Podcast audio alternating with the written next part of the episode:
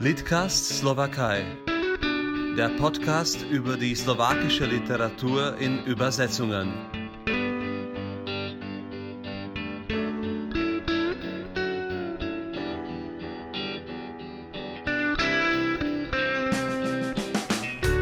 Guten Tag, Michael Borecki hier aus Bratislava und ich begrüße bei der nächsten Folge von Litcast den Michael Stavaric. Ahoi! Ahoi und ein herzliches Willkommen aus Wien. Äh, danke sehr. Servus, Michael. Danke, dass du die Zeit genommen hast. Michael Stavaric, äh, Autor, Übersetzer, stammt aus Brno, Brünn, äh, Tschechoslowakei, lebt als freier Schriftsteller, Übersetzer und Dozent in Wien seit vielen Jahren. Ähm, zahlreiche Stipendien, neulich der Roman Fremdes Licht und auch viele Lesungen abgesagt während Corona, aber in diesem Gespräch auch sehr wichtig, Übersetzer der tschechischen, bisschen auch slowakischen Literaturautoren wie Jiří Gruscha, Patrick Ožedník oder Petra Hulova und noch viel mehr. Michael, was ist in deinem Leben überhaupt aus der Tschechoslowakei noch übrig geblieben, außer der Sprache? Naja, außer der Sprache und außer der Liebe zur slawischen Literatur, würde ich mal im Allgemeinen sagen, sind es mittlerweile tatsächlich sehr viele Kindheitsbezüge und Erinnerungen und so ein klein wenig so ein gewisses sentimentales Zurückdenken an die gute alte Zeit, die natürlich nicht gut war. Es waren die Kommunisten und es war natürlich alles irgendwie auch für meine Eltern natürlich vor allem sehr schwierig und seltsam, aber für mich als Kind war es irgendwie eine Zeit, an die ich mich jetzt gerne zurückerinnere, je älter ich werde und gewissermaßen ganz viele nostalgische Erinnerungen habe an die Großeltern, die mittlerweile alle verstorben sind und an die Produkte der damaligen Tschechoslowakei. Und man hat so einfach so ein klein wenig, äh, ja, glaube ich, auch dem Alter geschuldet, das Gefühl, dass früher vielleicht doch vieles manchmal etwas besser war, als es jetzt ist. Wie war es damals, ohne Sprachkenntnisse nach Österreich zu kommen? Äh, war das sehr unterschiedlich für dich und für deine Eltern? Ja, ich war, glaube ich, der Erste, der so richtig Deutsch gelernt hat in unserer Familie. Also meine Eltern haben sich dann auch viel auf mich verlassen, was irgendwelche ja, Übersetzungen, Formulare etc. anging. Aber es war auch für mich als Kind natürlich mal eine ganz schwere Aufgabe, weil ich von einem Tag auf den anderen, weil das nicht so uns Kindern vermittelt worden ist, dass wir jetzt irgendwie quasi irgendwo anders hinziehen ins Ausland und man sich irgendwie geistig schon länger darauf vorbereiten konnte, sondern es war eigentlich eine sehr spontane Aktion und, und dementsprechend war ich plötzlich aus meiner alten Schule in Brünn gerissen und war im Grunde innerhalb einer Woche in einer neuen Schule, wo ich die Sprache nicht konnte, wo ich die Leute nicht kannte, wo mich alle seltsam angesehen haben und das war natürlich schon auch für ein Kind eine große Zäsur. Und ich hatte das Glück, dass ich gute Lehrer hatte, die mich betreut haben, die wirklich auch darauf aus waren, mir möglichst schnell Deutsch beizubringen. Und wo ich Förderunterricht hatte und natürlich auch bis zu einem gewissen Grad, glaube ich, viel mehr gelernt habe in der Zeit als die anderen Kinder in meinem Jahrgang, weil ich eine bessere Betreuung hatte. Und so kam es dann, dass ich, glaube ich, relativ zügig Deutsch gelernt habe und dementsprechend dann, glaube ich, so innerhalb von zwei Jahren wirklich so wie die anderen Kinder sprechen konnte in der Schule. Dein Einstieg in die Literaturszene war eng mit dem tschechischen Zentrum in Wien verbunden, äh, besonders mit der Persönlichkeit der, von Jiří Gruscha. Äh, wie kam es zu dieser Zusammenarbeit zwischen euch beiden? Ja, es war unter anderem natürlich auch das tschechische Zentrum, wo ich gearbeitet habe, aber es war mehr die tschechische Botschaft, wo ich die vielen Jahre verbracht habe, wo Jiří Gruscha dann als Botschafter aus Deutschland nach Wien kam, bestellt von Václav Havel, der das hier übernehmen sollte. Und ich kannte Gruscha vom, äh, also nicht persönlich, aber ich kannte ihn als Autor und Persönlichkeit von meinem Studium her, wo ich mich dann im Rahmen des sogenannten Bohemistikstudiums, sprich des Tschechischstudiums an der Universität Wien, dann nochmal sehr intensiv mit tschechischer Literatur auseinandersetzen konnte und musste. Und Gruscha war da immer ein Name und immer eine Person, die mich auch interessiert hat. Und als ich dann erfuhr, er kommt als Botschafter nach Wien und mein Studium lief so langsam aus, also ich war dann schon am Schreiben der Diplomarbeit, habe ich mir gedacht, ich frage einfach mal, ob es einen Job gäbe in der, in der tschechischen Botschaft unter Jiří Gruscha. Und tatsächlich bin ich dann eigentlich relativ äh, frech, habe ich mich beworben dort und wurde sozusagen dann auch äh, zu Gruscha vorgelassen, der sich mehrere Bewerber dann angesehen hat und er hat sich dann für mich entschieden und so begann dann eben unsere langjährige Zusammenarbeit in der tschechischen Botschaft Wien. Und warst du früher Autor oder Übersetzer? Oder ist, war das bei dir immer sozusagen ganz schön geteilt, diese zwei Berufe?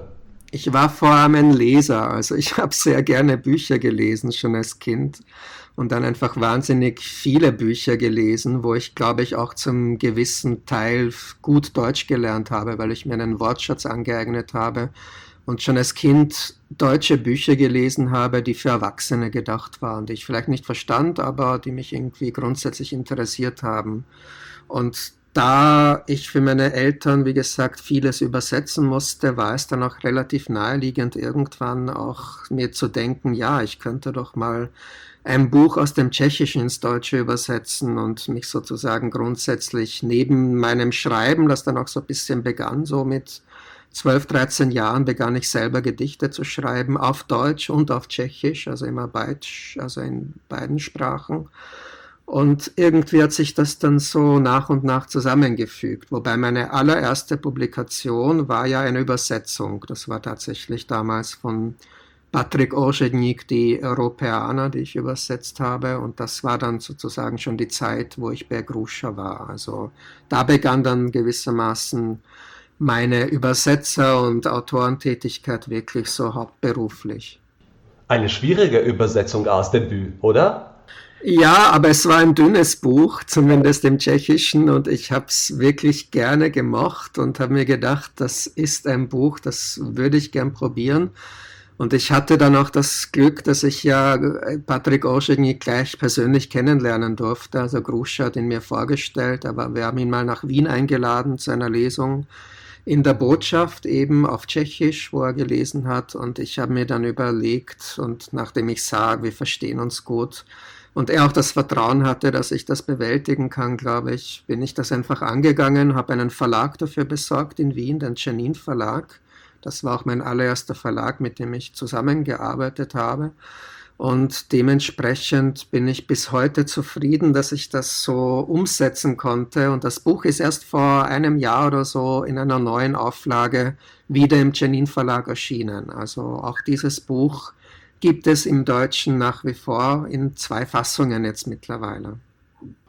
Du warst ja eine der ersten auch, die mir erklärt haben damals, dass ein Übersetzer aus den slawischen Sprachen im deutschsprachigen äh, Kulturraum viel mehr als nur ein Übersetzer ist. Du hast immer auch Gutachten geschrieben, viel mit Verlagern gesprochen, Bücher im Titel empfohlen. Funktioniert das bis heute so bei dir oder ist es inzwischen ein bisschen anders geworden? Ich muss gestehen, es ist inzwischen ein bisschen anders geworden. Also ich habe nach wie vor natürlich vor allem mit der tschechischen Literatur zu tun, habe unter anderem äh, bei einem Festival in Deutschland eine tschechische Veranstaltungsschiene jetzt mit initiiert, die ich auch moderieren werde und wo ich die Möglichkeit habe, dann sage ich mal, tschechische und hoffentlich auch slowakische Autoren einzuladen zu diesem Festival da im Schwarzwald, wo ich, wie gesagt, aktiv bin. Also ich beschäftige mich nach wie vor und schaue, dass ich etwas beeinflussen und machen kann. Allerdings mittlerweile auch sehr für jüngere Autoren aus dem deutschsprachigen Raum. Also bei mir hat sich irgendwie schwerpunkttechnisch ein wenig verlagert, weil ich eher so schaue, dass ich jüngere Autoren und Autorinnen finde, die ich mag und die irgendwie sich schwer tun, Verlag zu finden und da einfach auch immer wieder aktiv werde und diese Autoren und Autorinnen empfehle und schaue, ob es irgendwo eine Möglichkeit gibt, dass sie publizieren. Was die slawische Literatur anlangt, muss ich auch sagen, dass sich grundsätzlich so ein wenig die Wahrnehmung verändert hat. Also so im 20. Jahrhundert war sozusagen die slawische Literatur, glaube ich, sehr präsent im deutschsprachigen Raum und hatte dieses Samistat-Etikett und alle wollten es lesen und, und die unglaublich vielen Autoren aus dem slawischen Raum, die bekannt waren in Deutschland, die sind ja mittlerweile entweder schon gestorben oder sind tot, also oder sind schon recht alt. Und äh, es wird immer schwieriger, den Fokus dorthin zu lenken. Gerade die deutschsprachigen Verlage, in, also in Deutschland habe ich so das Gefühl, dass man andere Schwerpunkte setzt, dass man aus anderen nationalen Literaturen Autoren und Autorinnen einkauft und dass irgendwie dieses slawische Element bisschen mehr in den Hintergrund gerückt ist. Also ich habe das Gefühl, auch gerade bei österreichischen Verlagen, es war schon leichter, ähm, Autoren aus Tschechien und Slowakei unterzubringen und bei den Verlagen sozusagen anzupreisen und es ist eher tatsächlich schwerer geworden keine so erfreuliche Nachrichten, muss ich sagen. Äh, bist du aber jetzt äh, in den letzten Jahren aktiv? Hast du wieder neue Titel übersetzt? Es gab zum Beispiel Schwerpunkt Tschechien bei der Leipziger Buchmesse. Äh, da warst du auch teilweise aktiv noch dabei. Ähm, letztes Jahr. Äh, oder willst du jetzt tatsächlich mehr Autor als Autor tätig werden? Ich habe jetzt als Übersetzer in den letzten zwei, drei Jahren eigentlich gar nichts mehr angenommen und gemacht. Also bis für, also für ein paar Literaturzeitschriften und so. Also das habe ich noch gemacht. Aber jetzt Buchprojekte ähm, habe ich jetzt zumindest von denen, die ich irgendwie so liegen hatte und die mir gefallen haben, das waren eher Lyrikbände, muss ich gestehen, also weil mich Lyrik ja immer sehr interessiert hat und ich immer selber Lyrik geschrieben habe. Und ich mir eigentlich vorgenommen habe, ich würde gern Lyrik übersetzen aus den slawischen Sprachen. Und da muss ich dir gestehen, bin ich eigentlich äh, damit ziemlich gescheitert. Also ich finde für diese Autoren und Autorinnen, die in dem Bereich arbeiten und ich gerne übersetzen würde, keine Verlage. Und insofern ist das tatsächlich in den letzten Jahren, was Übersetzungen angeht, bei mir so ein bisschen stiller geworden.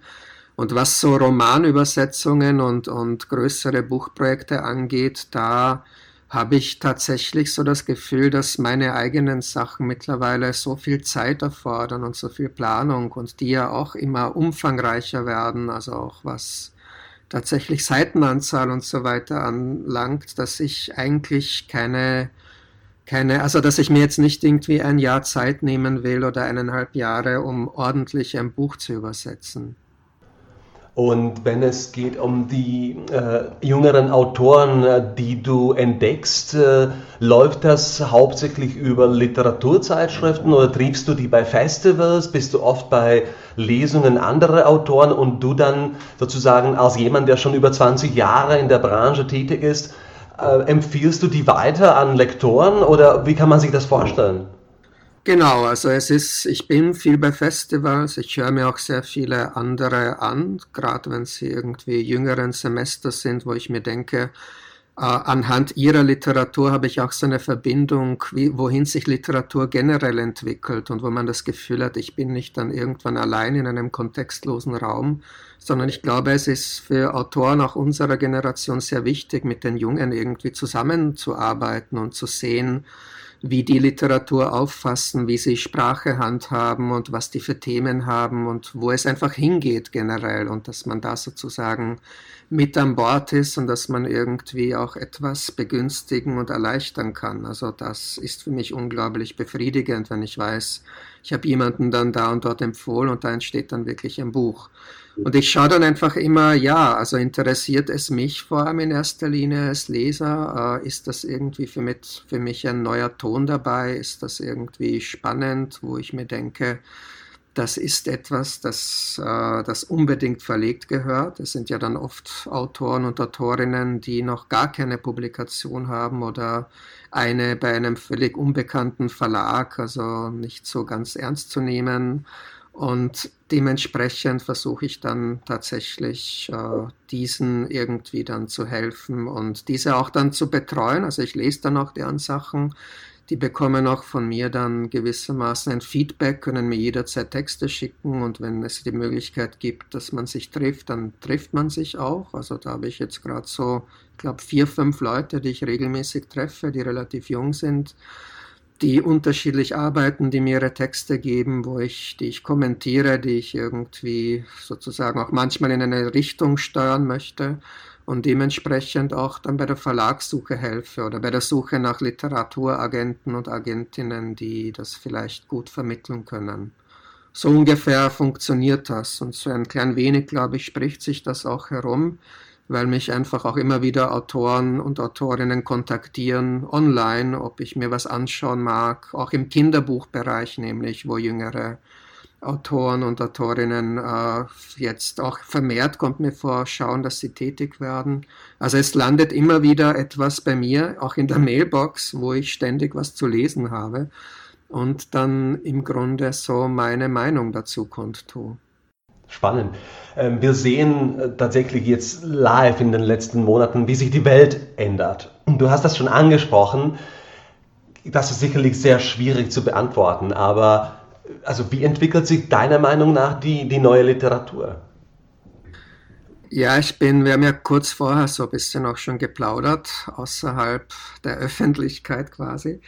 Ich glaube auch, dass der Literatur und der Kunst im Allgemeinen eher eine schwierigere Phase bevorsteht, dass sich vieles verändern wird und dass diese Veränderungen erst jetzt irgendwie so anlaufen und, und sich erst in den nächsten Jahren so richtig zeigen werden, wo es vielleicht hingeht, auch die Reise. Ähm, es wird, glaube ich, meines Erachtens nach weniger Buchpublikationen geben, weil sich die Verlage so ein bisschen konsolidieren und letztendlich leider, glaube ich, auch ein Ticken konservativer werden, weil sie in den nächsten Jahren, auch bedingt jetzt eben durch die Auswirkungen der Pandemie, glaube ich, unbedingt auch darauf schauen müssen und werden, dass sich Bücher verkaufen und dass man jetzt nicht weiß Gott, was für experimentelle Projekte machen kann und dementsprechend auch bedingt dadurch, dass es weniger Bücher geben wird. Also mein Verlag zum Beispiel hat das Buchprogramm derzeit um 50 Prozent reduziert, weil, weil man nicht genau weiß, wie es weitergeht. Die waren auch alle auf Kurzarbeit und so weiter. Also letztendlich, wenn es jetzt wieder Lockdowns gäbe in diesem Jahr noch und im nächsten und alle wieder im Homeoffice sind, dann glaube ich, ist auch der Personalstand bei den Verlagen nicht zu halten. Also dass da auch Leute ihren Job verlieren werden. Und dementsprechend zieht sich das so durch irgendwie. Also ich habe mit einigen Buchhändlern, mit denen ich in Kontakt bin und befreundet bin, die erzählen mir dann, dass sie zwar Bücher verkaufen, auch während Corona, aber was für Bücher? Also dass es jetzt nicht irgendwie unbedingt die ganz belletristischen Titel sind, die dann sozusagen von Stammkunden gekauft werden, sondern, sondern eher Populärbelletristik, also wo ich mir dann auch wieder denke, okay, die Leserzahlen sind ohnehin rückläufig, was jetzt irgendwie anspruchsvollere literarische Texte angeht und Corona begünstigt diese Entwicklung weiterhin. Also es wird auch im Buchverkauf, glaube ich, schwieriger sein, an Buchverkaufszahlen anzuknüpfen, wie es noch vor fünf, sechs, zehn Jahren möglich war vielleicht.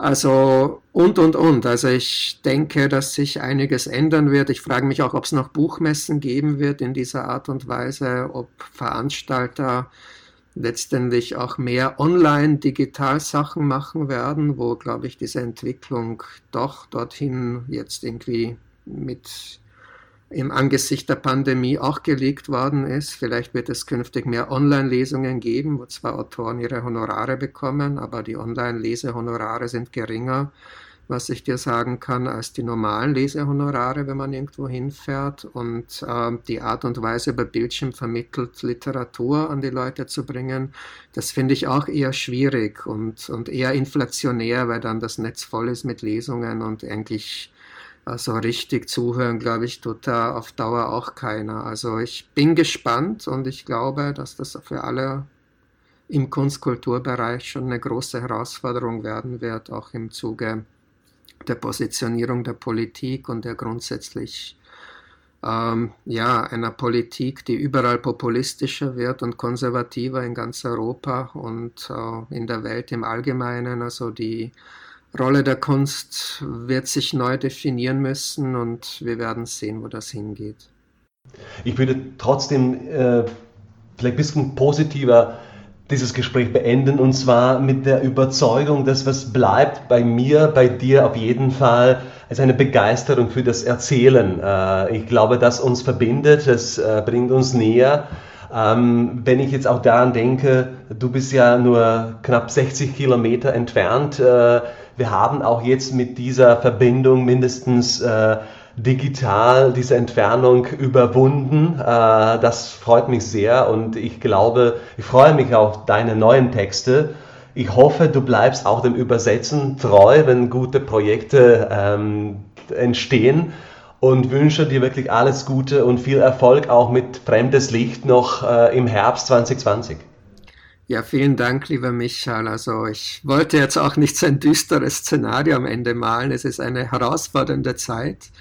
Es ist klar, dass irgendwie alles im Wandel ist und das war es schon immer und dass Zäsuren irgendwie unser Leben begleiten und dass daraus dann natürlich auch viele positive Dinge erwachsen werden, das ist ganz klar. Es erfordert eben ein bisschen Mut und, und ein bisschen auch vielleicht so einen kritischen Geist gegen all den konservativen politischen Entwicklungen, der notwendig ist. Und die Rolle der Kunst und Kultur ist da ja wirklich eine maßgebliche, weil gerade aus diesem Bereich ja auch politischer Widerstand erwächst und daraus ja auch eine Art und Weise einer neuen Weltsicht, wo man sich denkt, ja, das ist wichtig für die europäischen Gesellschaften und das ist immens wichtig, dass eben die Leute zuhören und dass sie nicht die Freude daran verlieren, sich Geschichten anzuhören, auch sozusagen diese und ihre Sprache in einer Art und Weise erfahren, wie es ihnen, glaube ich, dann nur die Literatur vermitteln kann wo man dann doch irgendwie immer wieder für sich selber erkennt und anerkennt, dass Sprache das allerhöchste Kulturgut ist, das jede Nation hat und die Literatur ist eben diejenige, die mit Sprache, glaube ich, am intensivsten arbeitet und letztendlich auch die Sprache voranbringt und damit auch eine, ja, ein ganzes, eine ganze Nation. Michael Stavaric war das beim Litcast. Äh, ich danke dir ganz herzlich für das Gespräch. Ahoi! Ahoj.